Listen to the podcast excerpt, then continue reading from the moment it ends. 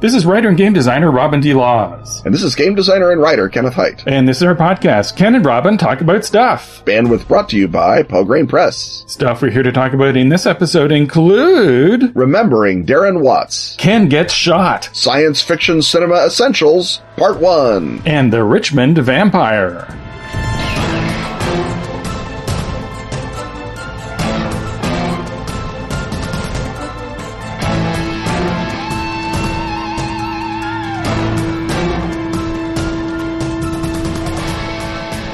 Did you know that both of us, Ken and Robin, have written books and games for Atlas Games? This month, they're featuring products by us on sale. We're so honored. Atlas Games is doing a special for our listeners only. Use coupon code Ken and Robin twenty-three, that's spell out A N D in Ken and Robin, to save twenty percent on your games and books at atlas dash games dot com. Like Robin's action-packed feng shui and conspiracy-drenched Over the Edge. Or Ken's mini-mythos series of Cthulhu-themed children's books, like Goodnight Azathoth and Clifford the Big Red God. So who writes our banter in these Atlas ads? Our good friend Michelle Nephew. Sometimes I think that power goes to her head a little. Like last month where she had me singing Christmas carols for Weird Little Elf. Yeah, I kind of noticed that. Yeah, this month Atlas Games is running a sale on products the two of us have written for them. But what does that have to do with me repeating, Michelle is a goddess and we bow before her greatness? Her script cues are even worse. I can't stop hitting myself. Ken, just because it's in the script notes doesn't mean you have to actually slap yourself. It's it's audio. It's a podcast. Our listeners can't see you. I don't feel so good. The things we do for our listeners. But at least this month, they're getting twenty percent off on books and games written by the two of us. Just head over to atlas dash games dot com for your exclusive discount on feng shui, Over the Edge, and mini mythos products. Then use the coupon code Ken and Robin twenty-three at checkout.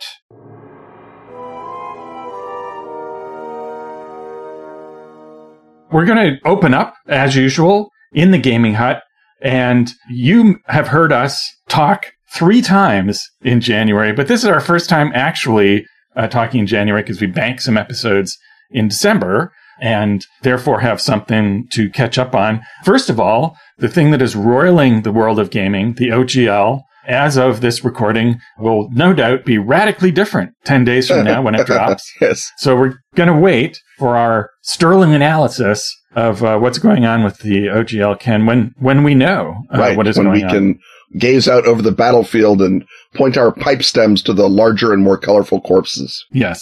Now, I'm not going to talk about rattling dice or thumping miniatures or Peter Frampton because... Uh, in the gaming hut this week, unfortunately, we have a sort of a somber duty, which is to uh, remember our friend and colleague, Darren Watts. He was a former head of Hero Games.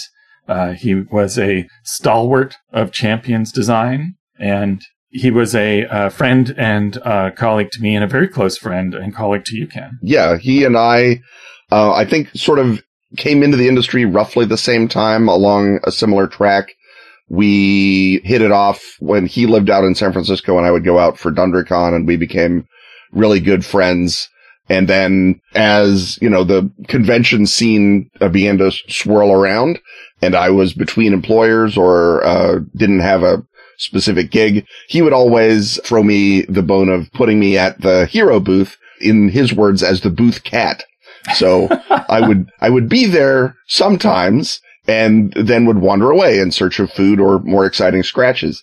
Um, and that was his approach. But it also, I think, he just enjoyed hanging out with me. And God knows I enjoyed hanging out with him. So we wound up, you know, sharing rooms together at show after show after show. And there's only so many times you can braid a man's hair and talk about Justin Timberlake before he becomes basically your blood brother. And that's what Darren was to me. We had a very, very simpatico view of the game industry, of the art of role-playing game design. We had a lot in common. He basically is responsible for everything useful that I know about baseball. And uh, he already knew more about modern music and about comic books than I did, even when I met him. And he just got smarter as the day went along. I assume I told him something. Uh, God knows what it was. But he kept uh, hanging out. And then uh, he was instrumental in making me the first designer uh, guest at Metatopia, which he was instrumental in organizing, that uh, storied a game design conference run by uh, Avi and uh, Vinny in Morristown. And he was sort of the, the manager of, of that show, uh, made sure that everything ran smoothly, uh, while constantly welcoming new designers, rushing out for smoke breaks, and knowing all the bartenders by their first name, which was a, a Darren superpower. When Hero Games was uh, sold, basically, he uh, wrote for the Doctor Who R P G for a while, was very proud of that work, and he co-designed the We Rate Dogs card game, and then was working for Greater Than Games on their Sentinel Comics line uh, as the person who knew more about comics backstory than anyone. They hired him to create the imaginary backstory for Sentinel Comics, and he was always looking for more stuff to do. He's why there's first exposure at uh, Gen Con, and he was just an absolute cog in the industry and in the careers of more game designers than I can even remember. But of course, Darren remembered them all, and he would bring five of them up to me and say, here are five names. And I would remember, hey, didn't I see you at Metatopia? And they'd say yes. And someone else would say, and you saw me at Metatopia. It's like, I, I'm not Darren. I can't do this.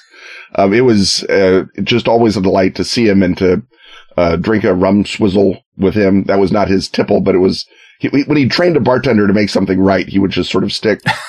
We have a million uh, bars that we wandered into and relatively fewer that we wandered right back out of. And it was just a constant joy uh, to see him, especially uh, to see him with his, his wife, Diane, who I had been friends with from uh, the Book Expo tours, and uh, belatedly recognized, oh, that's that's Darren's S O, uh, later wife. And then that friendship even deepened. And it was just a delight. There was... I don't think I have a bad memory of Darren, which I, I don't even know if that's true of anybody. And it's uh, certainly not true of Darren. Yeah, he was someone who was part of our cohort, part of our generation. And mm-hmm. you always felt that he could always pop into the middle of any geek discussion that happened to be going on and would pick it up right in the middle and be absolutely welcome. And it would be great to have him in the middle of that. Or you could pop into the middle of a discussion that he was having, and he was just... part of the our, our sort of unusually collegial generation, and like a lot of people in that cohort, has worn a lot of hats over the years. So yeah. Running a game company, managing conventions and being in convention administration, and being a designer. And those uh, three things are not the same skill set. No. And uh- there are lots of people who are, uh, for example, lots of game designers start running companies, and then you hear about them screwing that up. And Darren uh, managed to, you know, as you say, cover all of the bases. And, and his role of being supportive of other designers, I think, is sort of emblematic of the delight in geekly things and geek culture and the art of game design that I will always uh, associate with him. Yeah, he was um, he was the complete guy. He had not just an opinion on anything. If I needed that, I have me. But he had usually a well-considered opinion with uh, lots of uh, interesting backing to it. He had a podcast as well called Explain This Comics Guys, which was all about superhero continuity and how screwed up that is. Uh, so that was a bottomless well for him. And uh, he also uh, was a, a very good poker player. And I, I think maybe not my favorite memory of Darren, because there is no such thing, but I will always remember actually beating Darren at poker thanks to basically being dealt four kings in a, uh, I was dealt three and I, and I drew one, and Darren, of course, because he was a good poker player, had marked me down as a mediocre poker player and was baffled at how that happened. He just, he knew mathematically how it happened. He just couldn't believe it happened in a sense of cosmic righteousness. Yes. Well, and that uh, was glorious. Poker is an Ameritrash game. There's, yes, exactly. Randomness. It's too themed. Yeah, and uh, you're right. The delight that was Darren's constant companion. I mean, it's part of why he was the Waldorf to my Statler. We took delight in game uh, industry being stupid when we were young, and it didn't get any stupider even as we got less young. And uh, that joy that he felt, as opposed to perfectly justifiable uh, anger or irritation, is it's sort of a model to everyone. It was certainly a model to me. You can hear that joy not only in his own podcast, but in episode three sixty-five of this podcast when we interviewed him. And in that one, he talks about We Rate Dogs. And you can see just how tickled he is to be working on something so delightful as that, but also tackling the intellectual design challenge of mm-hmm. getting that right and uh, treating that seriously as a property and catching its vibe. And you can also hear, as he talks about the uh, Sentinel Comics backstory, uh, as you suggested earlier, his love of convoluted comics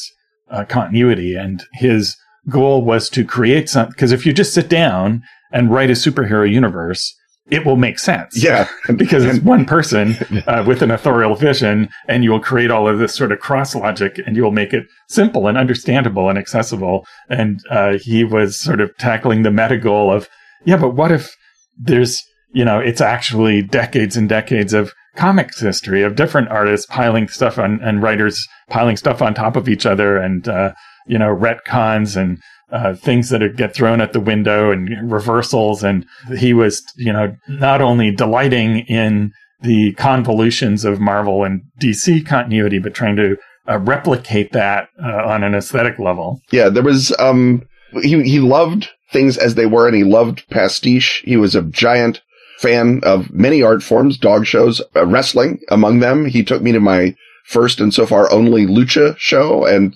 showed me a tiny portion of the delight that he had in that. And he wrote with Jason Walters one of the, I think, one of the best hero uh, supplements ever, Lucha Libre Hero, which is the model of how to do a topic uh, for a uh, generic role-playing system, it, in that it has everything you want, things you didn't know you wanted, and nothing to scare off an, a newcomer, including too much heft. It's exactly the right length on exactly the right level. And that was, that was Darren all over. He knew how much time something needed, and he knew how much detail something needed, and he always was willing to give both, and that was what he was like. And that was a, a real design challenge, because if you're looking at something that is the thing you would think of as the rule set that you would start to do a Lucha Libre game with, taking hero and boiling it down would not necessarily be the first choice, but he had the design chops to meld those two things that you would think would not necessarily go together. Yeah, he uh, and he knew the hero system like the back of his hand, of course. That was sort of his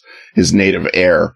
But he had, you know, chops all over the place in in every sort of aspect of gaming. I've I'd sat on so many focus groups with him at Metatopia where designers would say, uh, it's about angels. And then Darren and I and uh, the other designers would sort of very methodically unpack what that meant. He had an encyclopedic breadth of knowledge, and again, just the sheer generosity to always apply it. Uh, it was it was a joy to hang out with him, as you say, a delight. Well, it will be extra strange to do uh, convention season uh, without him, and uh, uh, we're both uh, enriched to have known him. And even if you haven't heard of him until today, and you're a role-playing gamer, you were also enriched by his presence and his work.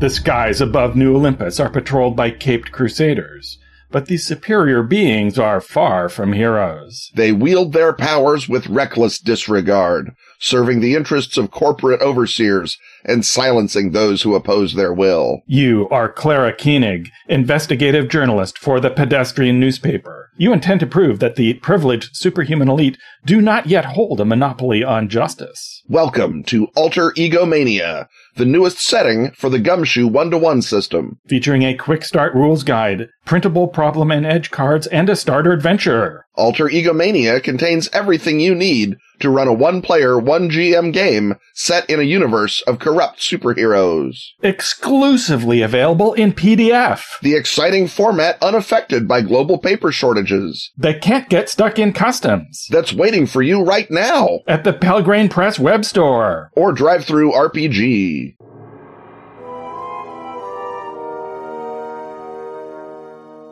And now on a lighter note, Ken, You got shot. I did. Welcome to Crime Blotter, the Too Close to Home edition. Mm-hmm. Very too. It was a block from my home. That's how close it was to my home. So you've discussed this on social media. You mm-hmm. also broke into the uh, U K journalism market by recounting your tale for, what was it, The Spectator? The Spectator, yes. And a Spectator uh, editor, the features editor there, apparently saw my Facebook post somehow. I don't know what that was about. I didn't ask. And he said, that was the most hilarious story of being shot I've ever read. Would you like to write it up for The Spectator? And I said, I did not know that The Spectator published true gunshot confessions, but if they do, what do they pay? Well, it, it's exotic elsewhere in the world. Right. Well, you know, whatever. I, I feel like there were three thousand six hundred shootings in Chicago last year. For whatever bizarre reason, I wound up in The Spectator with my story of being shot in the leg. It was a, a mugging that I, I, I want to say it went wrong, but it didn't go wrong from my perspective because I didn't get mugged and I didn't die. So that's right. But on the other hand, right. I was shot. So who can So say? I'm sure you're going to be polishing this anecdote for, for years. But, oh, God, yes. uh, in its inchoate form, Ken, start at the, at the beginning of, of the narrative. Yeah. Well, the beginning of the narrative, I was co-working at uh, my friend and fellow game designer, Emily Cambias. Uh, you should check out her work on Itch, obviously. At her apartment, walking home around three ten in the morning. The car pulls up. A couple of guys boil out with guns. They demand my uh, bag, which had my laptop in it. And rather than think about that decision, I refused in a vulgar uh, form that we probably shouldn't say on a family podcast.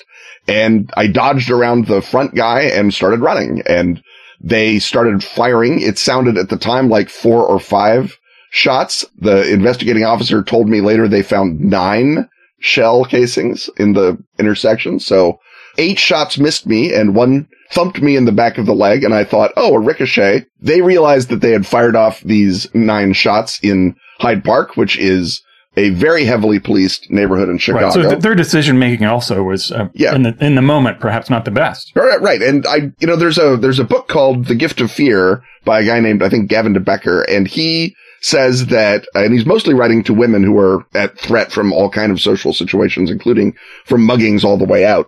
But he says that your subconscious was evolved to deal with predators for millions and millions of years. It is vastly better at deciding what to do than you are. So whatever your subconscious tells you to do in the moment is the right thing to do. And my theory is that if these guys are so tweaked up that they can't hit a not particularly rapidly moving game designer at that range, they may have had other decisions going on, and I was right to take off running. So that's my sort of takeaway from it. They jump in their car. They, I say their car. They jump in the right. car. And so it was never clear which of your books they were objecting to. No. Um, they didn't mention like bringing back the old botch mechanics or anything like that. No, they, they I mean, obviously they live the botch mechanics every day, but they um, did not have a specific complaint. Conversation didn't get that far. And so they uh, dive in their car, take off. I uh, let myself into the house. And then as I'm, you know, shutting the door behind me, I look down at the floor and I think there's a lot of blood on my floor and immediately think there's a lot of blood on my leg. And then I realize, oh, I, mm, because that's what the happened. Blood is exiting your leg. Yeah. So Sheila had been awakened by the gunshots. She says, do you know what that was? And I said, yes, that, that yes, was I me do. Being shot. I was shot in the leg. And she said, you know, well, did you call nine one one? And I said, oh, that, that no, no. And so Sheila. But this called, is why it's good to be married, to have someone to think such, of the little things. Such a good reasons to be married cropped up in the last two weeks. But yeah, she calls nine one one. The university cops and the Chicago cops get there within moments. They were probably already on the way to the multiply reported gunshots. One of the cops puts a tourniquet on my leg, which hurt worse than the gunshot wound. And they tell me later that is how you can tell it was a good tourniquet. So well done, yeah. officer.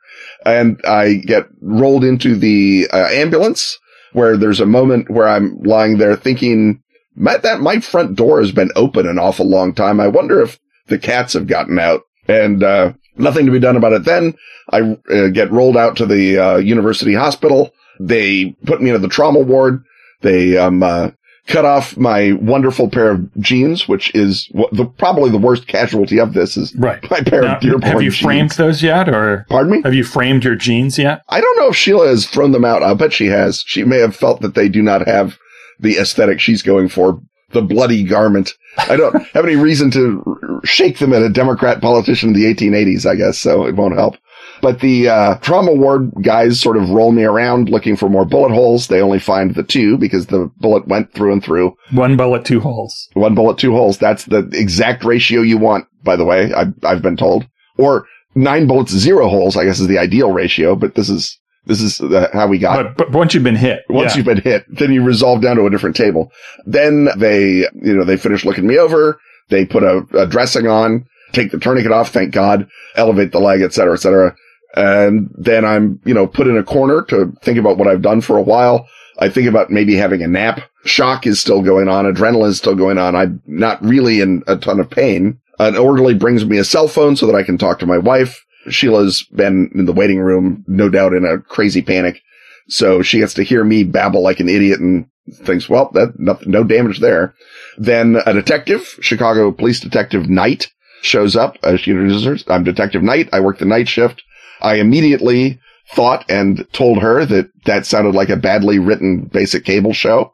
We enjoyed a good laugh about that. Yeah, I'm sure she's never heard that one. No, I'm sure not. But, you know, this this is part of the, the, the, the thankless work of police departments to hear the same joke over yep, and over wise again. Wise-ass gunshot victim. Exactly. Wise-ass gunshot victim. Well, you know, the network insisted that the gunshot victims would be wise-asses. I didn't write this. Right. So she asked me for the rundown of what happened. I give it to her in slightly more detail than I've given our beloved audience.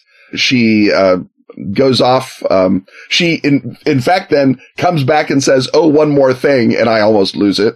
And because she's, she did that just for you, Ken. That was special. Just for me. And so because she'd forgotten to ask about the weapon. And I say it looked like a nine millimeter automatic and maybe even smaller. And so she writes that down and then goes off. It turns out it was a nine millimeter. So Th- that's ten years of GURPS right there, there you children. Go. There's all your research paying off yet exactly. again. I couldn't describe the car, but I can describe the damn gun.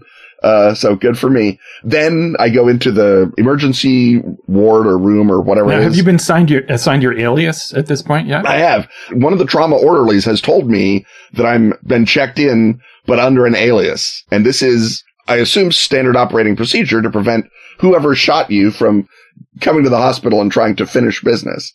So good. Uh, and then when I'm rolled into the, the room, the little T V screen that welcomes you to your emergency room has my alias name on it. And that throws me a little bit. And then uh, I, I have a, a nurse uh, named Kayla who comes in and So are of, you allowed to share your alias? I think that OPSEC forbids me from sharing my alias. Was Robin. It a good one at least? Um, as I told a beloved author, Mark Senchik, on Facebook, it is not the alias of the action hero. It is the alias of the action hero's shot partner. So it was Joe Retirement Age? Was Joe, your name? Joe Retirement Age, Joe Sail Around the World on My Yacht to Live Forever. Yeah, that's sort of what it is. So anyhow. So does everybody get the same alias? Is this? No, I think everyone gets a different alias. I think that's that's how they do it. Right. That would be a, a lovely, um, you know, sort of Michelle Gondry moment, though, of you're some sort of uh, criminal and you're trying to so find. So presumably, they, did they have like a book of aliases or a computer program that serves up an alias for you? I assume they probably have a computer this program. This is the detail I want to know. Much like hell with your leg. Right. Yeah. Well, my leg is fine, but this alias question will nag at us forever. Yes. Um, th- there are random searches that you can use that will pull up ethnically balanced names for a given jurisdiction. And I used those when I was coming up with the names of the N P Cs in the back of the Vampire fifth edition book. I pulled up those random names. So maybe the hospital has that, or maybe some bored uh, intern is set the task of typing names out of elsewhere in the Chicago phone book into it. I didn't ask about the mechanics. As I mentioned, Robin, I was in you shock at the time. You were distracted by, by having been shot, which I've distracted you from. Right, from the, the question of my... Although, you know, if, if I do get shot again, I am going to remember to ask about that, because I know that that has raised a lot of questions. You in can my tell mind. Them you already have an alias. Right. I have an alias. Can you just use the same one? Yeah. And then they'll say, no, that's also bad, OPSEC. What is wrong with you? So Nurse Kayla, you know, checks me over. She hooks me up with pain medication because by now my leg is beginning to hurt just a bit. And then, uh, as if to counteract that merciful act, she says, well, I think it's time you get up and walk around the room a bit. And I said, I'm not the medical professional here, but I was shot in the leg. And she says, yep, it's good for you. Get up and walk around. Yeah, I'm sure she's prepared for that response. Right, yeah. A practitioner of the George Patton School of Trauma Care. But obviously she wins. So I got up and walked around. And as I laid back, she um, adjusts the I V and she says to me the words of wisdom that I think everyone who has heard this story has taken to heart. And these are the words of wisdom that Kayla has offered, and I will offer them to you in lieu of my alias. I know people feel like they've lost too much blood. Don't worry. You're always making more, just like tears. And I, you know, I don't judge books by covers, but I had not expected a goth sentiment of that depth to emerge from Kayla. I would have thought her aesthetic was a different direction, but there we are. I, I think if you're a nurse in a trauma ward, well, I mean, you know, this is cultural differences, but the idea that, you know, this happens enough that she has a tagline for it. Yeah. And probably every nurse has their own. It's probably, you know, they have to compare them, make sure they don't have the same one. Right. And again, is it, I, I, I feel like maybe this is, you know, a, a moment of graduation as you come up with your tagline. It emerges. It's like yeah. a a Zen school. It's not like you're assigned a tagline by some faceless bureaucracy. I like right. to believe that anyway. I, I I think that was pure Kayla at that moment. Right. So, so listener, if you hear this and you got shot elsewhere and got the same line, don't rain on our parade. Yeah. We don't want to hear that this is like the how is it tasting of being shot. Yeah, right. Don't don't burn Kayla for your yeah. selfish pleasure at wrecking things. So anyway, uh, eventually there's there's no more badinage to be had. Kayla finishes uh, wrapping me up. The resident has come by and looked and said, yep, you got shot in the leg. All right, all right. And uh I am told that my pain medication will consist of acetaminophen, but I'm allowed to swap it out with ibuprofen. And I said, again, I'm not the medical professional in this conversation, but I was shot. And they said, well, and this is a, another Kayla wisdom. She said, studies uh, have shown that acetaminophen and ibuprofen are just as good as opiates. And I said, I don't know about the studies, but they were carried out by someone who has never had an opiate because that's just wrong.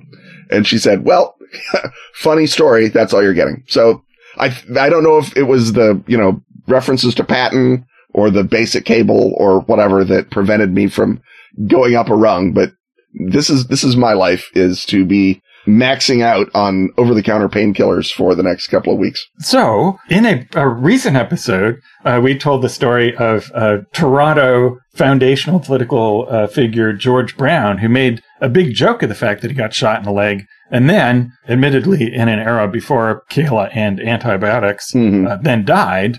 So, just to like deal with the, the possible negative uh, magical uh, resonance of that, assure people now that as of January seventeenth, how's your leg and how you feeling? My leg shows no sign of gangrene. It's very, very bruised. That's something right. that happens. No presidential doctors have poked nope. their fingers. I, I have, I have not allowed President Garfield's doctor to use his experimental bullet removing device. The bullet removed itself quite efficiently. You know, it, it feels like in between megadoses of ibuprofen, it feels like the world's worst muscle cramp with the side of being hit by a baseball bat. People describe being shot as having a red-hot poker pass through you. I feel like between the adrenaline and the shock, I missed the red-hot poker part. Right. I, I just got the, oh, man, this really hurts part. Right. So can you start referring to this as your lead Charlie horse? I feel like I can start predicting the weather pretty soon. I'll be able to say, oh, my old leg, you know. And a beloved uh, game designer and friend of the podcast has already sent me a amazing cane with verdigrised uh, fittings on the handle so I can wrap it on doors like an angry Victorian uh, gentleman. Just what we needed for you to have an affectation. An affectation. I'm trying to avoid using it as an affectation, but if you'd seen the cane, you that is a lost battle already. But hopefully I won't need that for uh, any great length of time. I guess sort of the happy ending is that uh, when we got back to the house, we discovered that uh, Black Phillip is not a vampire. He's just a demon cat. He did not lick up the giant pool of my blood, despite, no doubt, a great deal of temptation on well, his part. Well, cats are finicky. Yeah. It, it was like, oh. They were tender victuals blood. Type were. B, please. Uh. Right. So is this uh, going to put a cramp in your convention travels? Are you going to have to skip anything? Not as far as I know. My next convention trip is to the Anyone's Game Protospiel in Sarasota on the seventeenth of February. I am pretty sure, not to George Brown this situation, but I'm pretty sure that by that time, the cane will entirely be an affectation if I'm still using it. And and if not, it's Florida. They've got lots of carts. Exactly. They, they have uh, ample ample opportunities for the doughy white community to roll around. So, well, there you go, friends of Ken. You've uh, heard the story in uh, verbal format now. And uh, we all feel uh, like uh, we were there. And we all continue to wish your uh, lead Charlie horse a speedy recovery.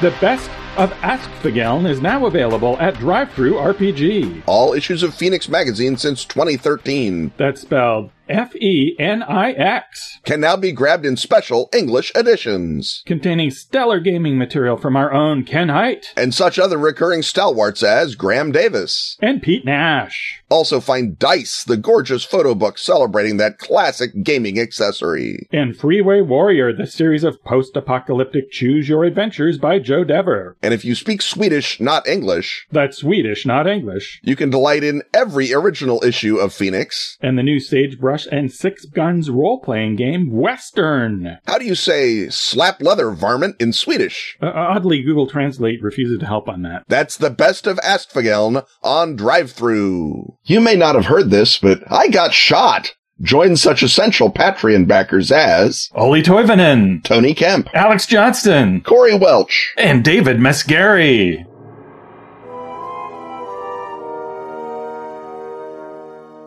The whir of the projector, the smell of freshly popped popcorn, the smell of whatever that weird stuff is they put on freshly popped popcorn, and the sticky sensation under our feet welcome us once more to the middle seats in the center row of the cinema hut, where, fresh from our triumph in the horror cinema essentials, now available as its own separate audiobook. Thank you, Robin. Thank you. On uh, Bandcamp, ask for it by name. We are now heading into a, a, a genre that I think has slightly choppier waters, uh, at least at first, the science fiction film. We had a couple of requests from beloved listeners and backers of the show for another one of these. And so this is that other one of these, Robin. So right. So as soon as, as soon as we bruited this amongst each other, questions came up.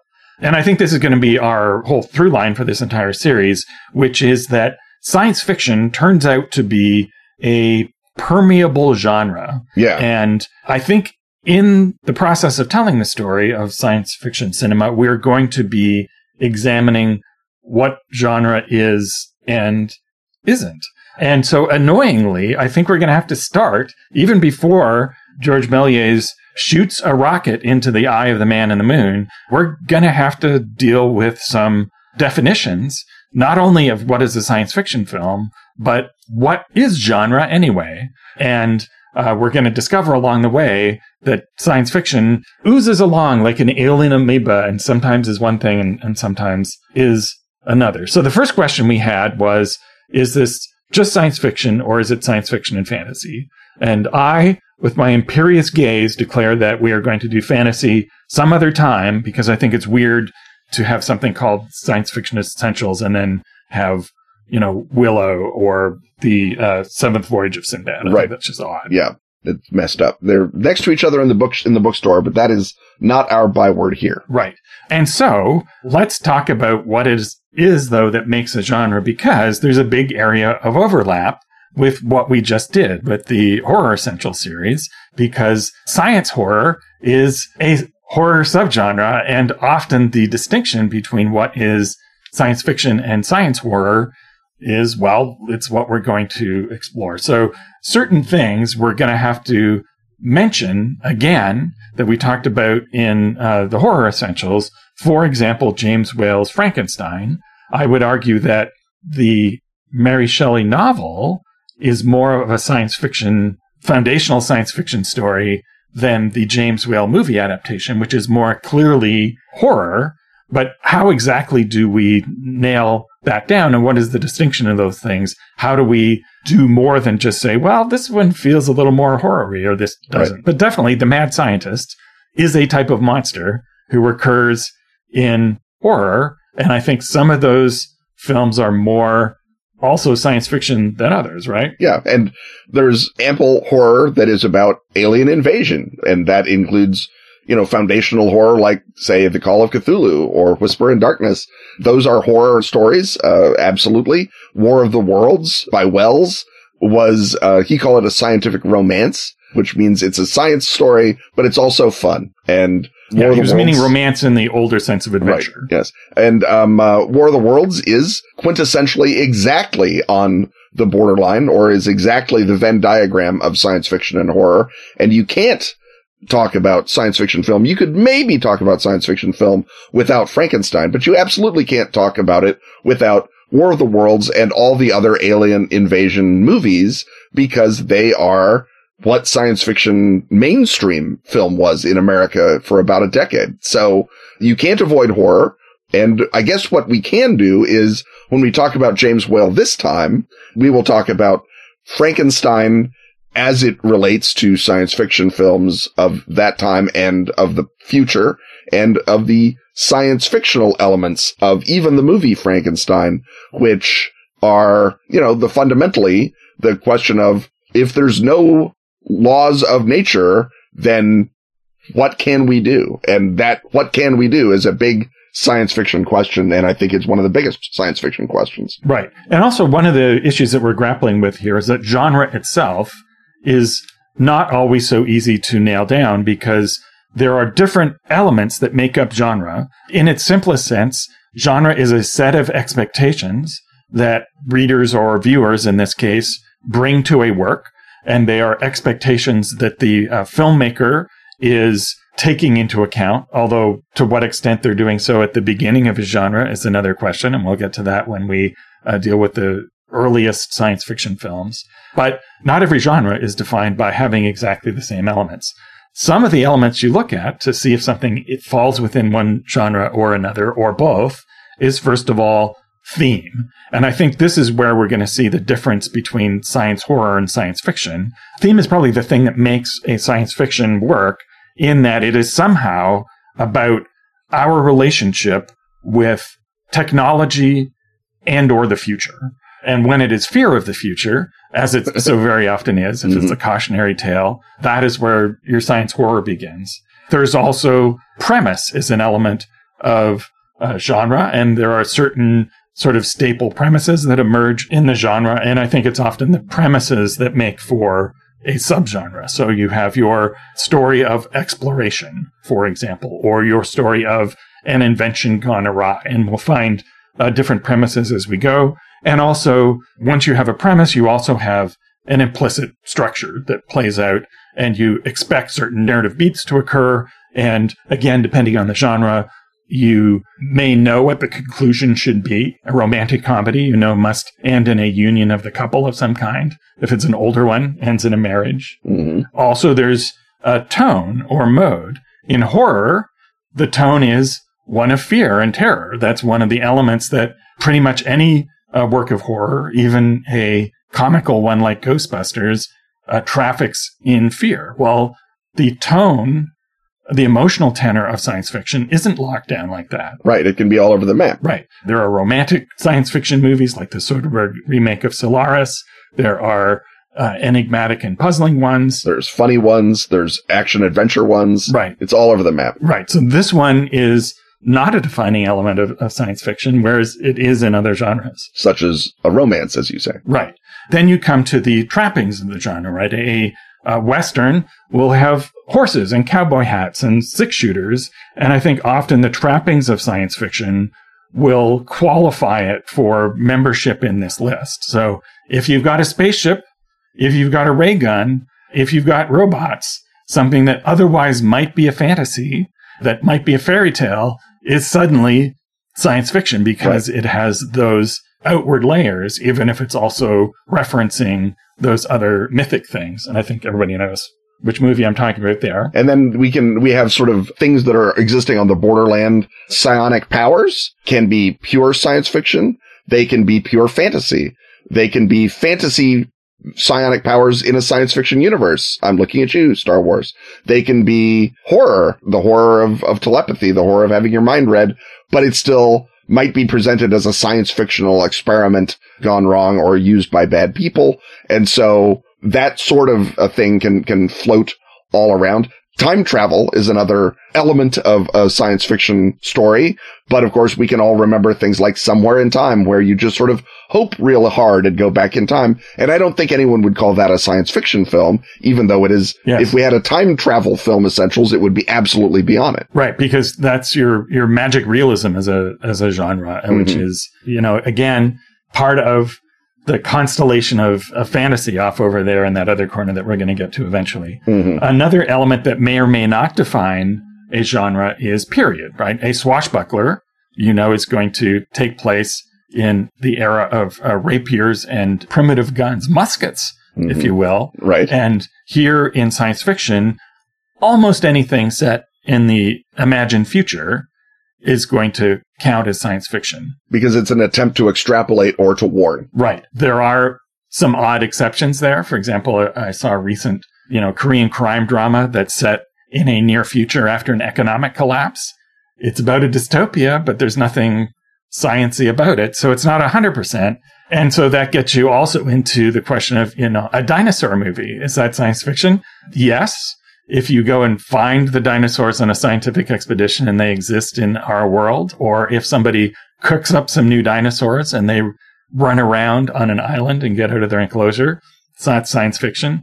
However, if Raquel Welch is hanging around with dinosaurs back in dinosaur times, which, as we know, Raquel Welch absolutely did, mm-hmm. again, not science fiction. So nope. The presence of dinosaurs. That's more of a documentary, I think. Yeah. So that's, dinosaurs are not a reliable trapping. Mm-hmm. You also have to have, you know, an expedition or a, a time machine or D N A to make it uh, science fiction. And the other element that defines some genres, for example, film noir, is also defined by its stylistic choices, by its expressionistic lighting, and perhaps the use of voiceover. And we're going to find a couple of examples of film noir science fiction, mm-hmm. but there is no single overriding style, I think, that makes something science fiction or not. Yeah, and even something that is, I mean, there are films that are almost just excuses to shoot something in a science fiction-y style, but they often are doing other things than science fiction as an intentional confutation of those expectations. And that, again, sets us up on another boundary question, you know, is to what extent is philosophy science, I guess, because there's a lot of philosophy fiction movies that have a sort of a scientific fictional framework, but maybe are actually just existential, uh, tugging at your chin and thinking hard movies. Right. Is every dystopia science fiction? Are the Mad Max films science fiction? They show advances in flaming guitar technology. Mm-hmm. I mean, and they are, and post-Holocaust is, you know, the other uh, science fiction subgenre invented by Mary Shelley. So right. It would be uh, wrong of us to read it out of the genre uh, on that basis. So I guess what we've done here in establishing the groundwork is to show how permeable the borders of some genres are, and how I can't think of, is there another genre more permeable than science fiction? I don't think so. I mean, I I feel like uh, horror gets closest, but horror at least has the tone. It has the unity of tone. The unity of tone. Uh, whereas with science fiction, it, it, similarly to film noir, we talked about on that, there's a lot of things that go into it, and you start making little checklists and saying, oh, that just had the slanted camera, but it was happy, or uh, it just had the, you know, voiceover, but it didn't expose the horrible nature of mankind.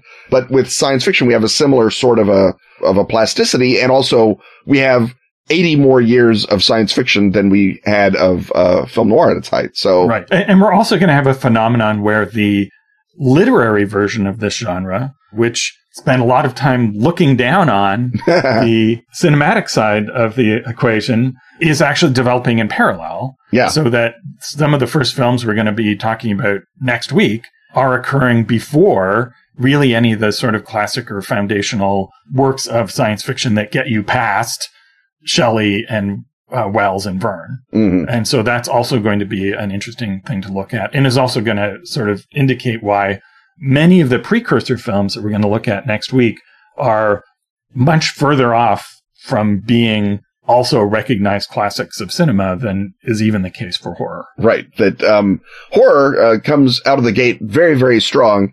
Uh, science fiction, it takes a while to get its legs under it, I feel like. And I think we'll notice that as we go through the first, what do we want to say, forty years of science fiction film, that it's it's going to take a while before we get to a real banger. Let's just right. say that. Well, Metropolis. I'm going to say right. Metropolis starts things off well. But there's also the question of film technologies, and it takes a lot longer to make compellingly realized science Spaceships. fiction films than right. it does horror. Because for horror, some makeup and a dark corner and uh, some armadillos running around on the floor of Dracula's castle, you're already there. Whereas it takes quite a while to get the special effects to uh, do anything that uh, resembles what's in the uh, what's in the pulps. So this has been all preamble, no amble. Mm-hmm. But next week we'll be back to pick this up uh, with a trip to the moon.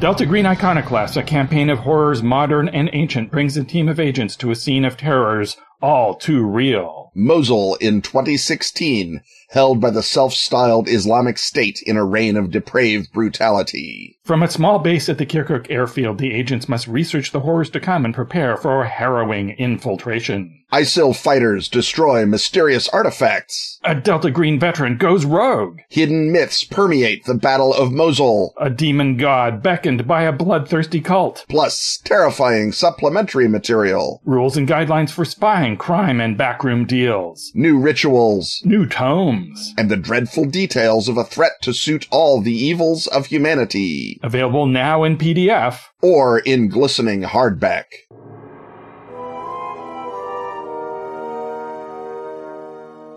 It's time once more to venture into that most ill-defined, dare I say permeable of huts. The hut where, uh, when we look out the window, we see the alien big cat screaming on the moor. This time around, the uh, gray alien and the Nordic alien are drinking their kombucha in disinterest, because although recently we've been talking a lot about U F Os, we're going to go to the sort of other side of the elliptony hut equation and once more look at a, uh, a vampire, Uh, this time at the request of uh, beloved backer Bob Grider. And here we're going to look at a relatively recently surfaced urban legend. Has a backstory, but the story really only started relatively recently. So Bob says the Richmond vampire allegedly run out of England in the eighteen hundreds for vampirism, and also linked in folklore to the nineteen twenty-five Church Hill Tunnel collapse. But people in Richmond only started talking about this vampire relatively recently. Yeah, it's an urban legend that the uh, local Richmond uh, magazine that I sort of read the backstory of it in, the author says maybe the late nineteen fifties, probably definitely by the nineteen sixties, the urban legend springs up that the mausoleum of W W Poole, uh, which is a cool Masonic Egyptian mausoleum, it looks very, very uh, Buffy, that that was the site of a vampire. Right.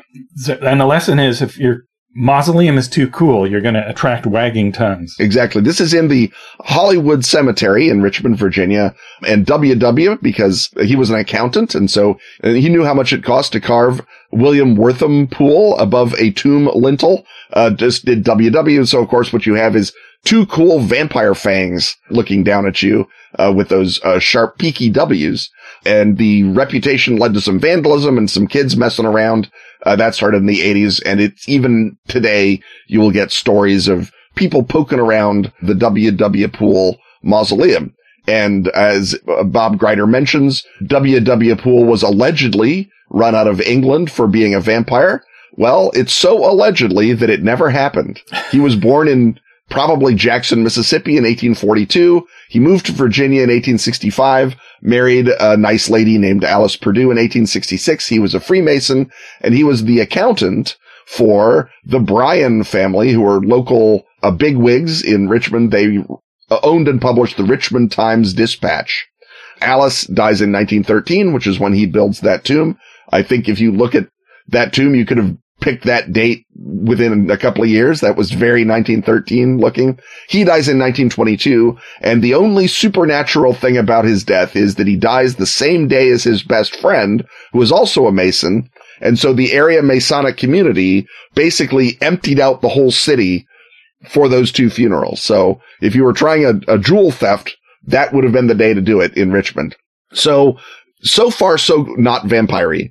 Uh, the Churchill Tunnel is a railroad tunnel that runs under the titular Churchill that had been uh, built in the eighteen seventies. They used it until about nineteen oh one when they changed uh, the route. And then the increase in rail traffic uh, meant that they wanted to dig out that tunnel and brace it up for modern train usage. And it was while they were doing that that it collapsed. On October second, nineteen twenty-five, it trapped the work engine and ten flat cars in the tunnel. two hundred men escaped. Three men were officially killed and buried. The various folklore sites and people who talk about this say they may not have been taking as good an inventory of all the workers on this train line. The Baltimore and Ohio maybe didn't care so much about the you know, uh, day laborers in Virginia. Well, paint your own picture. That's not the craziest point anyone makes in yeah. relation to this story. Right. So here we have your classic sort of two things plus some make-em-ups equal conspiratorial connect-the-dots pareidolia. And here's how you get weird events. So you've got cool-looking tomb. Then you've got this local disaster, widely separated in time, but Ken. But at the time, in nineteen twenty-five, there is at least an oral legend of a bloody, fanged creature that runs out of the tunnel with its skin hanging in flaps from a muscular frame. It seems insensible to pain, and it flees to Hollywood Cemetery and goes right. to Earth in the Pool Tomb. And this is the sort of nugget of the story. Now, now, when you say at the time there is an oral account, how do we know that, and how do we... We know that people asked much later say, oh, I heard it at the time, and right. they tell some version of that story. Now, a guy named uh, Gregory Maitland, who's a folklorist, dug out the fact that a fireman named Benjamin Mosby was horribly burned. One can assume his teeth were smashed up by the falling rubble, and he died in a hospital and was buried in Hollywood Cemetery, and that there is definitely reports of him showing up, asking about his wife, and being taken in the taxi that had carried the reporter that had this story back to the hospital, which is where he died.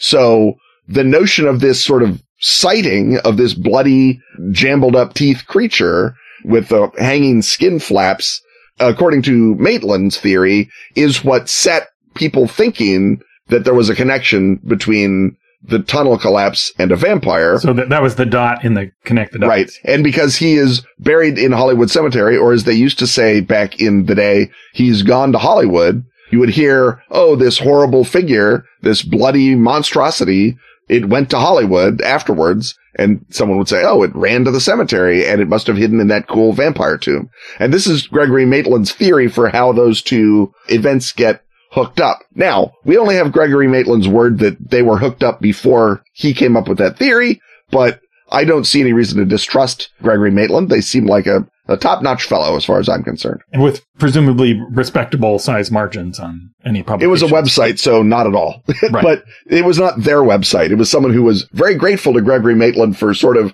gently setting them right, if I'm reading between the lines correctly. They were all excited about the Richmond vampire, and Gregory Maitland said, oh my God, not this again, and sort of patiently explains what's going on. Right. So in game terms, this is absolutely the sort of thing that the esoterists springboard off of as urban legends with gruesome details and weird pasts that are at least enough of a record of stuff to believe so that they could very easily start to manifest things around that uh, mausoleum. And then eventually they, you know, there's even off the rack monsters in the esoterist book that can spring up and resemble these blood-covered, flappy-skinned, fanged vampires, and you begin to uh, manifest them and create panic, and uh, that's your backstory right there. It's so straightforward that you need to add something to it in order to have enough of a mystery for the Ordo Veritatis agents to investigate. And I feel like the way that you complicate this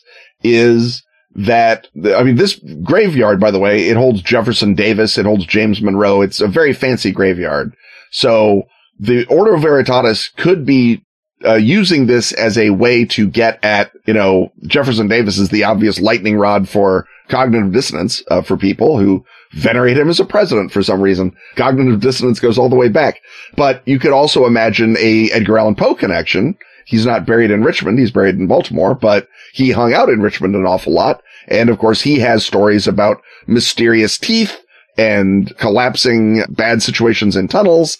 And he has stories of even of proto-vampirism, such as The Man in the Crowd or William Wilson. And so you could say that the uh, esoteric cell in Richmond is thinking, well, anyone can do this vampire. We've got him. He's out running around, scaring people, messing with the kids. But if we can tie it into Edgar Allan Poe, then we get eyeballs. Then it becomes a giant sensation, and we can start launching our, you know, uh, Red Deaths and our Pits and the Pendulum and our Black Cats and God knows what all other kinds of things we have planned, because esoterists, like everyone, are, are name droppers. And so the, the notion that if you are bringing it in via Poe and you go back and the story is this urban legend at the basis of it, that will seem more exciting, uh, I think, or at least more, more layered than if you're starting with the Richmond vampire and you say, oh yeah, Richmond vampire hangs out at the tomb, used to be a fireman. I know him. And there you go. Right. In The Yellow King, this is normal now. The mausoleum, because of its Masonic connections, uh, could have a yellow sign on it and can be a portal to uh, Carcosa. The uh, creature that is periodically seen could be a vampire, since they're in those games, or some other uh, weird Carcosan entity. In Aftermath, the fact that it is uh, possibly an alternate portal when all the main portals have been destroyed, uh, it could be then be an object of contention as uh, local uh, revanchists from the Castine uh, regime try to uh, boot it up as a as a portal and uh, get uh, Carcosans uh, through it. If we go to Trail of Cthulhu, I think we're looking at a, a Lovecraft, you know, he was only vampire adjacent. He maybe doesn't want to do a full-on vampire, but we know that if there's a mausoleum in a uh, Lovecraftian universe, who's going to be down in there but ghouls, right? And also with, you know, various famous savants and, and uh, powerful folks, your Joseph Kerwin squad, your uh, Resurrection Men will be digging up bodies there, and perhaps W W Poole learned a few things about the Bryan family that area cultists want for blackmail. Uh, remember, that's what Kerwin did with the dead people back in the seventeen seventies. So they dig up W W Poole. They uh, resurrect him with his salts. They get useful information about the Bryan family, and then they get distracted or whatever, and his revenant corpse goes running around. And what do we know from Charles Dexter Ward? That revenant corpses like, they like blood. So maybe W W Poole is a vampire because he was resurrected by uh, Kerwin folk. Right. Or alternately, he could be the sorcerer, and the confusion about the person who was run out of England for being a vampire, that's somebody else who then Poole managed to uh, enthrall and steal the life essence out of. And there's some new person named, uh, you know, Walter Poole, who's, you know, young and hip in the nineteen thirties and is maintaining his immortality by keeping a vampire in his mausoleum and going back and, you know, drawing essence or salts out of him every so often. And uh, that's slowly starting to, you know, leak away. It's uh, been, uh, you know, a couple of generations starting to run out of vampire, and he's kind of looking for a new one.